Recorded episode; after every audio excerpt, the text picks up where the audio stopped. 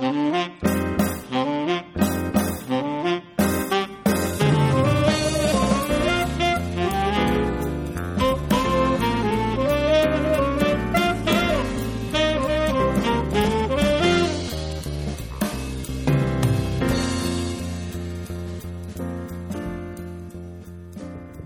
everyone. Welcome to Real People with Rick. I am Rick, and my real person today is Raheem. You go ahead and introduce yourself a little bit. Hi, Rick and audience. My name is Raheem. Um, I used to be a teacher. but I make rap songs now, and I'm a nerd. So that's what he does right now. So, um, how did you originally get into rap?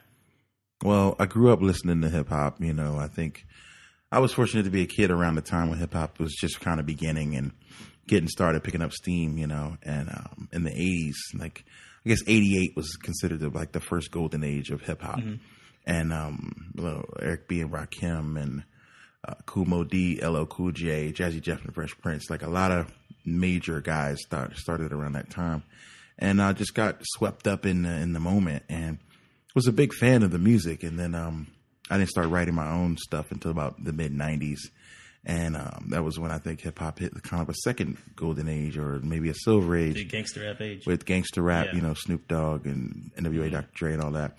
And the East Coast had guys like a Tribe Called Quest, uh, you know, De La Soul, Yeah. and Public Enemy. So at the same time that all that was happening, you know, we had two very different sounds on each, Yeah, each yeah, yeah, coast, definitely. and I think that's what really got me into it. So, of those two sounds, because they're each dynamic in their own way, um, which would you say led more to your style now?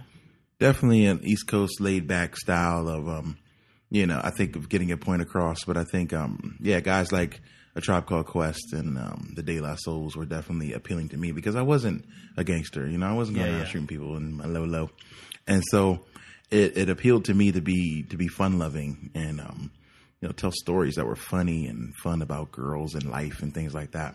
A little bit of Slick Ricks and Biz Markie, Yeah, right? definitely. But I, I definitely gravitated towards both sides. I mean, Yeah. when when my mom went to sleep or left the room, you know, I, I would bump the gangster rap. You know, That's when NWA came out. that was uh, I'm Snoop Dogg, Doggy Style, man, and the Chronic. Mm-hmm. Those were those were my uh, my my religion for a little while. And anybody can, if people listen to you, they can really see that in in your music that you actually have a message and you have a story because you got popular from the album Mega Ran. Yeah, I made an album about video game. Well, not technically about video games, but using the metaphor of a video game as my own story. Yeah. And um and using the music from the video game Mega Man. And um I love the music.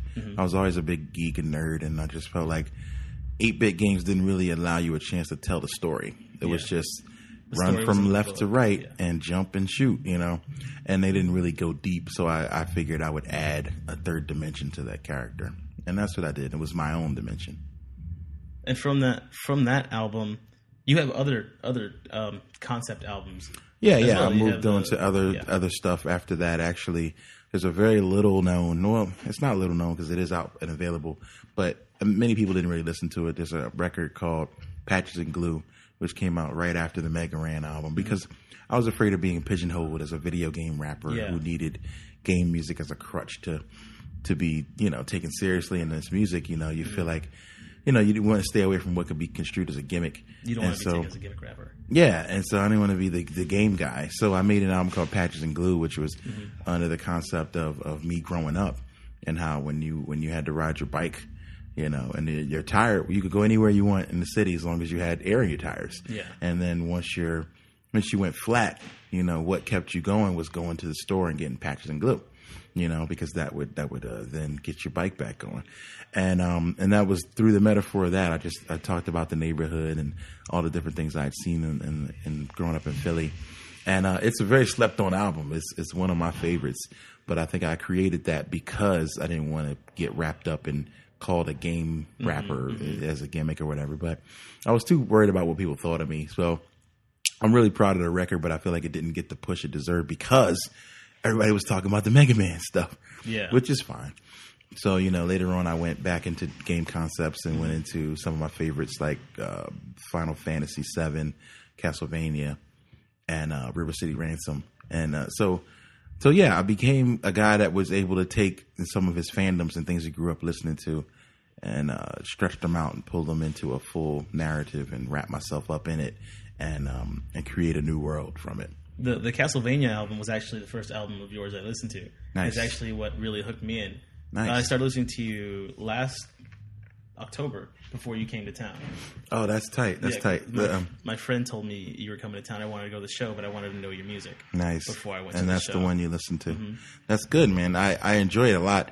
I don't play a lot of it from it because I was I think it's it's, it's it was in I was in a certain mood when I created it. Yeah, and it's it was really a- it's pretty dark. I was in a dark place, and I didn't necessarily want because it is it's a dark Yeah. game. You can't explore that that you know Dracula and you know and all the different stories that went along with that bloodline without getting to a kind of a dark place. And my my live show is very happy, very upbeat. It is. It is. It's and really uh, and I felt like the Castlevania stuff doesn't really fit into what I what I play live. Definitely.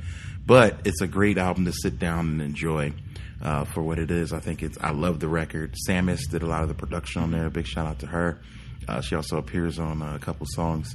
And um, yeah, so it's it's some of my favorite stuff, like um, A Hundred Years, um, Aria the Bloodline, Young Girl. Like there's some of my favorite tracks that I've ever written, uh, but I feel like they're just they're in a dark place, and I feel like they don't they don't always fit into what I'm trying to p- Oh, put, yeah. put forth on the stage. Yeah, I definitely understand. And your, and your last album, Random, that's that's a lot more upbeat.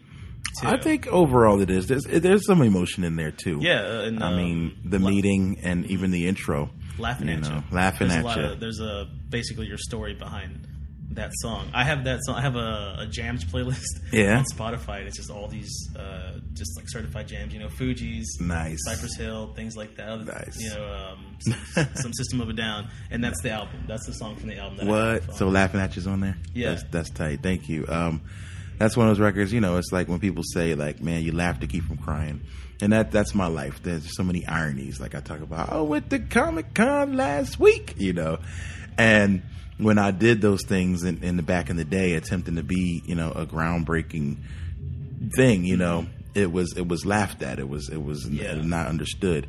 And now, you know, nerd culture is everywhere. It's It pop really culture. is. That that uh, that line actually that you just said that you went to Comic Con. Mm-hmm. That's the line that stuck with me and made me want to finish that song because I remember growing up and you know being a nerd and watching anime and SWAT Kats, Saturday morning cartoons, Yu Gi Oh, Pokemon, Mm-hmm. and all that stuff. And you know, get, at school you couldn't be into that stuff because it was nerdy. and it wasn't cool. It wasn't cool. And then all of a sudden, Now it's. Comic Con, it's like huge. It's huge, man, and I and I never thought it. And like I said, those very same people who kind of clown me for doing it are like wearing it on their t-shirts now and, and things like that. And I'm just like, wow, you know. But that's that's just you know, just show it's not easy to be one of the first or to do things when everybody else is going a different way. Yeah. Do you feel like you've um, influenced a lot of the new rappers like uh, Richie Richie Branson? Like, Oh him- well, he's he tells me himself that that he was influenced by what I was doing. You were touring with him earlier this year. hmm Yeah, he's a good friend of mine, and uh, yeah, he hit me up with a very humble email and was like, "Hey, man, like I've been listening to your stuff for a long time. I've been trying to do it myself. Check it out." And I would listen to his music and be like, "Wow, this is good." And uh, and we wound up touring together. We did three Ghouls and Ghosts EPs, and um, yeah, I love his work, man. And I think it's awesome to see a next generation get influenced by the stuff that I was doing because Yeah. when I did it, it wasn't it wasn't easy to put it out and Definitely be not. accepted. But hopefully, I've cl- cleared the path and laid some groundwork where people can kind of walk over my back a little bit and uh, and be able to prosper. And that's really what I want. That's what the um, NPC Collective is all about. There's a group that I started where it's just a group of guys in the nerds of color, basically, who need a safe space sometimes just to create and to be themselves. What and does not it uh, NPC stand for? uh, nerdy people of color. Nerdy people of color. Yeah. All right. So there it is, you know. So because it's kind of a double meaning, you know, NPCs in, in the gaming culture means Mm-hmm. Yeah, a non-player non-playable character, character, yeah. who's just there to say some words Mm-hmm. on repeat and not a big part of the story. Which is yeah, you know, and that's kind of what people of color have been and when it comes Mm-hmm. to these gaming spaces, you know, black and brown folks have been forgotten. Mm-hmm. You know, without the you know, occasional, you know, uh, I don't know, Barret Mm-hmm. or you know, a, an occasional character, but for the most part, we've been bit players, and so I feel like Definitely. as the time goes on, and and, and the creators look more like us, you know, I speak as us as seeing another Yeah. another person of color next to me, and say, now that we are in the space to be creative, like you got to represent us in your stories, you know. So those people that create music, create games, create comics, they have to put people of color in their stories, you know, because it's, it's just got to a point now where it's not acceptable You not to. can't be excluded anymore. you can't exclude them, you know, Yeah. because we're a huge part of the population and the buying population. Yeah, so definitely. you you try to make a game now with no female character, and you're gonna have a big problem, you know. Yeah. So so yeah, it's it's. I think this that's basically what the collective's all about. It's just like trying to increase representation and um, and give everybody a safe space to get together, talk, and be themselves, and, be, and get comfortable with that. Listening to your music, uh, we can. There is a very strong message, especially since you used to be a teacher. Yeah, yeah, yeah. I used to be a teacher. I taught for about five, six years, maybe, between Philadelphia and Phoenix. I taught middle school, and uh, I learned a lot. You know, being a teacher, you know, you also have to be a good learner. Definitely. And uh, I learned so much from the kids, from the way you know things work, psychology of you know getting kids to behave and listen and all that. And I think I've applied a lot of that to my live show and to my recorded music. And uh, so I think being a teacher has helped me more than anything. You know, I think it's really helped me to become a better artist. So you started. You're, you're from Philadelphia, mm-hmm. and then you moved to Phoenix. Phoenix, yeah. What prompted that that move? Well, um, it was really kind of silly and superficial, but I was tired of the snow. I was just, it was a really snowy winter. Like it snowed until like almost April. And I was like, this is ridiculous. I'm getting out of here. And so I just kind of put my finger on the map. I was like, where are the warm places? And, um, and it was between Florida, California, uh, Nevada, Texas, or, um, or Arizona. And so I started looking for jobs in those places, and um, and Arizona was the first school that called me back with a decent offer. And so I went. I didn't know anybody there. I didn't know anything about Phoenix. I just did it. Uh, are you still based out of Phoenix? Is that I am. Yeah, it was, it's been almost ten years now, and uh, it's pretty crazy that that just happened that way. And you know, I wound up meeting my wife out there. Like, wound up creating and doing some of my best work musically out there. And uh, so I think the change really, really helped me out. I saw that you got married recently. Congratulations! That's really Thank you, thank you. That in a, a couple songs, mainly the the new song revisions on a new album, and I say some things that probably will prevent me from ever teaching again. but uh, you know, I kind of pull the curtain back, and I feel like it's not it's not always cracked up to be, and it's this because I don't know, it needs some serious reform. Like, there's really no nice way to say it. It needs to be broken down, destroyed, and rebuilt. You know, and like Wolverine.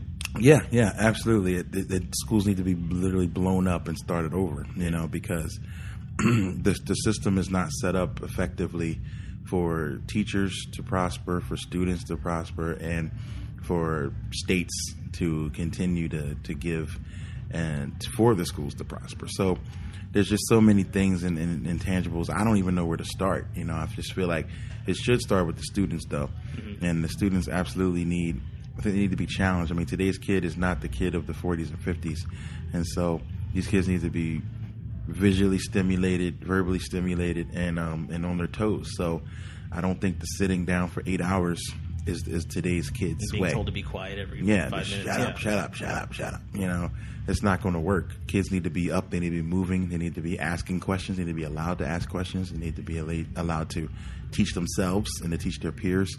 I really think that maybe the the Montessori way is kind of kind of the way because I feel like these kids need to learn through exploring Definitely. and uh, and so because today's kid is way too curious, and if you if you continue to suppress them, you know, and tell them they can't ask and they can't learn and they can't question things, then they're just going to stray from it and, and, and resist, and then they're going to wind up dropping out, you know. And I think that yeah, the structure needs to be completely over overhauled, and um, I wouldn't know where to start. I'm no I'm no politician, but uh, but yeah, honestly, I feel like right now it doesn't benefit anyone in the way that it should.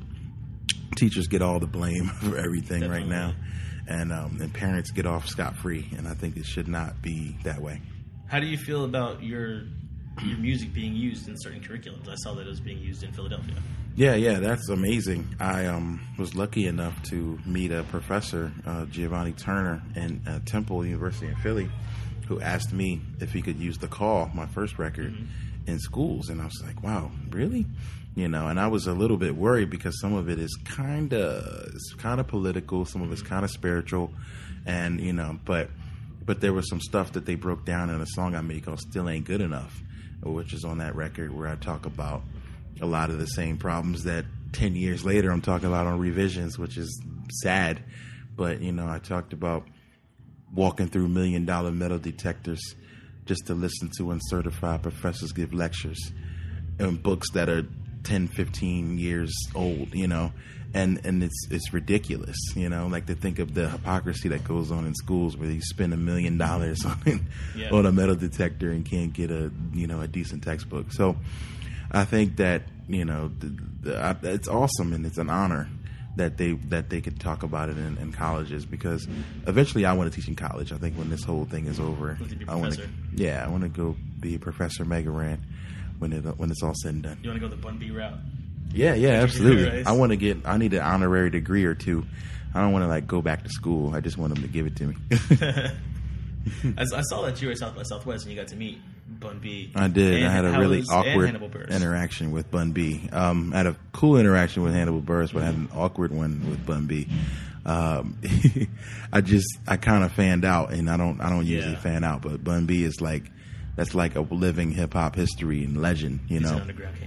Yeah, Underground Yeah. King. You know, like that's literally a legend. You know, he's one of the first guys I heard ever rap. You know, so so it was it was huge for me to talk to him, and he just kind of looked at me like, "Calm down, man. Like, chill out." You know, and I was like, "Yo, bun, like, We're yo." both in this industry, man. I'm a big fan, you know, and it's like it's hard to look at it like, oh, that's a peer. Like, no, that's not a peer. That's an OG. Like, so you you respect them as such. So, uh, and then my buddy tried to jump into the selfie that we took, and uh, and he gave him this really epic side eye, like, yo, what are you doing, dude? You know, so. So uh, yeah, I don't know if Bun will be calling me anytime soon for a verse, but but I have the ultimate respect for him. Plus, with him being a teacher as well now, um, it's just so so cool to see where hip hop is going and where it can go. Yeah, to. and he's been a real advocate in uh, specifically Texas hip hop changing from um, sipping, you know, lean drink after Pimp C died. You know, he changed. Completely. Mm. That's good, man. Those guys need to stop that, man. Like I saw a couple guys at South by, you know, with the double cup walking around. Yeah, and it, it, Atlanta rap right now isn't helping.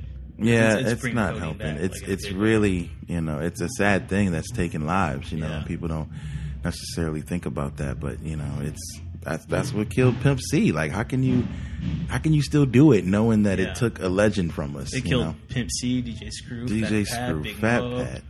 Oh man, so many, man. Yeah. So how can you? I, I don't know how you can still do that, or even promote it. You know, because some guys don't even do it; they just promote They it. just promote it, yeah. you know, so I don't know how you can promote it, but you know, same thing. People promote a gangster lifestyle Yeah. and shooting and doing drugs and dealing drugs, when that's killed plenty of people. So Mm-hmm. I think it's just about glorifying a lifestyle, you know, a lifestyle, and uh, you know, it's just it's just one of those things. But you know, I I, I can't do that. You know, I just Yeah. I just can't bring myself to do that kind of thing. But that's crazy, you know. That's crazy. So I, I That's know you have to go out there uh, soon. So let's go ahead. Let's start um, wrapping this up. I have one last right. question. Well, little subset. Right. Um, I just want to know how you were as a student. Man, I was I was a very brilliant student. Um, you got into Penn State. Yeah, right? yeah. I, I was accepted like six colleges. Um, I went to Penn State because it was close enough to home where I could get home on the weekends, but far enough where my mom couldn't get sneak up on me. Yeah. Um, so I went about four hours from home, and uh, I went to school thinking I was too cool for school, the smartest Yeah. thing in the world, and then flunked every class in my first semester. You know, school had been easy for me forever until college Yeah, because I didn't have my mom kicking my butt and waking me up. And I was like, eight o'clock class, Psh, I'm good. And so I would just sleep in and just hang all night on the computer because the internet was was kind of just becoming a thing then. And so I was all night on hip hop websites studying lyrics, like just just being a nerd and um and not going to class, man. And um and my my advisor suggested that I withdraw the first semester because wow. I was getting straight Fs, and he told me, "Well, at least you can get a W if you hit if you withdraw." I didn't really know what that meant, but basically that messed up my financial aid, and, and I had to re-enroll, like literally re-enroll back into school just to do my next semester. And uh, it was crazy. My mom was like, "Oh, you coming back closer to home now?" and so I, I had to come home for a couple years before I could go back. And um, I, I graduated a little late. I did every summer session after that, and then I had to realize that it wasn't a joke. You know, like school had been way too easy for me. Like I, I got there without ever studying. You know, and so it was time for me to start studying, and that taught me a really important lesson early in life that nothing's easy. You know, and that you got to work for it. You know, and even no matter how easy you think it's going to be, or you see your friends doing it, that doesn't mean you can do it. So when they're they're hanging out late, partying, drinking, that doesn't mean I can do it, and they would still make it to class, you know. And so I had too much freedom, you know, when I got to school. So, uh, but yeah, I was a great student before up until then, and then I learned how to be a student in college. And I think that's what it taught me more than anything. Yeah, it's you interesting because I share pretty much the exact same story. Really? I moved here from Atlanta. Okay, Yeah, that's and you that's had the same thing. What school did you go to? I went to Arlington Lake University Okay. over here. Oh, cool, cool. Yeah. I um I did a convention there years ago. My first show in Mizumi San. Antonio was Mizumi. Yep, that's so cool. Yeah, so I I had a rude awakening, man. I went to school like, wait a minute, what do you mean this? I don't get automatic A's, you know, just for showing up, like just for you know. I was I was hoping I could get you know minimum give minimum effort and still get great results, and that's not. That was a great lesson for me that that, that you can't do that. Mm-hmm. You know, Well, if anything, you show me that it, it, it can be done. it can, man. Look at me. I was almost a college dropout, you know, and and I turned it around. And I can't remember anything that I've learned in any of my classes, but it taught me how to be uh, be an adult. It definitely did. It taught me how to self motivate.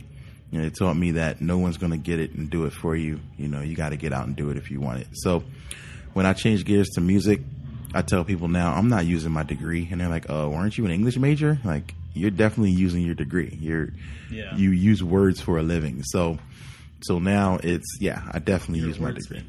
Yeah, like so I, I try to I try to downplay college like oh I wouldn't mm, college, but no I I didn't realize subconsciously that college definitely made me who I am. So you know I I don't I wouldn't make like if I had a kid I wouldn't make them go to college, but I would definitely explain to them that it's it's going to give you a heck of a leg up in the world, so you need to really take it seriously. And um, but you know there's there's room for being a kid and and screwing up, and you could turn it around like me, you know. So it's possible. Last point. What did you want to be when you were little? Mm. All right, this is a weird one. I wanted to be a dentist. I did. There's a there's a song. It's a bonus track on the album called Alternate Endings um, with Open Mike Eagle. And on that song, we we discuss like what would happen in an alternate universe if we weren't rappers, and that's where I would be. I'd, I'd be a dentist, I Dentist. think, because when I was young, I had the coolest dentist, Dr. Patel, and she would make jokes and she would laugh all day. She would even give me candy after I was done. Like, and I was just, that didn't make a lot of sense for a dentist to do that, but I loved going to the dentist, and I was one of the few kids who loved that. And so, therefore, I wanted to be that for another mm-hmm. kid. And I didn't really know, you know, I, I just wanted to please people. I always been a people pleaser, and I just wanted to make people happy. Whenever, whatever I did for them, I wanted them to be happy when it was over. And so, that led to me wanting to teach. You know, just being able to give somebody something important. And now with you know performing, you know, so that's what I wanted to do. It, take something that looks and feels painful but make it fun and interesting and much better than they thought it would be. You know, and I think I try to do that with everything from What my would, teaching what to would young Raheem think of what you're doing now? he would be like, "This is whack, man. You're not rapping about being a gangster. What is? What do you mean?" No, I think young me would would be proud because this is something that young me never imagined. Like I was a huge hip hop head, mm-hmm. but when I was 12, 13, 14, 15, there's no way somebody would have told me you're going to be a professional rapper. Like it just sounds silly to even think about it because I was always taught, you know, it's all about education. My Yeah, mom was was a strong proponent of education. It was like you going to college, you're going to be something, you know, and that's the only way to be something, you know. And so I thought I would be teaching for the rest of my life, and um, and here I am. Maybe this is just a pit stop, you know, but I think it's it's been fun and I'm enjoying the ride. And I think young me would be like, wow, like you you actually did it. And um, I think he would be surprised because I didn't think I had the work ethic in me, you know, to make this kind of thing happen. Yeah. Now, this is the hardest job I've ever had in my life, but it's also the most rewarding, you know, because I get to live my dream and I get to bring smiles to faces and and I have strangers in Australia who send me, you know, who send me cupcake recipes and things like that. So it's a, it's an amazing, amazing journey. It's glad to hear you living out your dreams a little bit. Yeah, man, absolutely. This is I can't even say I'm living out my dreams. I didn't I didn't dream of this. Yeah. Like this is beyond that. You know, this is every day is a new dream. You know, like we, me and MC Lars talk about it on the road. Like we play rap songs for a living. You know, we get to bring smiles to faces for a living. Like that's awesome. Most people hate their job. You know, and like what what what did we do to deserve that? You know, and I think about that every time it's not going so well. Yeah. You know, like man, well, you stop complaining. Like you have the best job in the world. You know, Yeah. and it's just main, maintaining it. I guess is the hard part. Well, I know you got to get out there. Got a show to do. Indeed, got some work to do. Really appreciate you stopping by, man. Thank you, Raheem, man. AKA Random, AKA Mega Ran. Yeah. AKA Random Beats. Yeah, got all the AKAs by. in. AKA not Meg Ryan. Hopefully, we can talk to you next time you're in San Antonio. I would love that. I really appreciate it. Thanks, dude.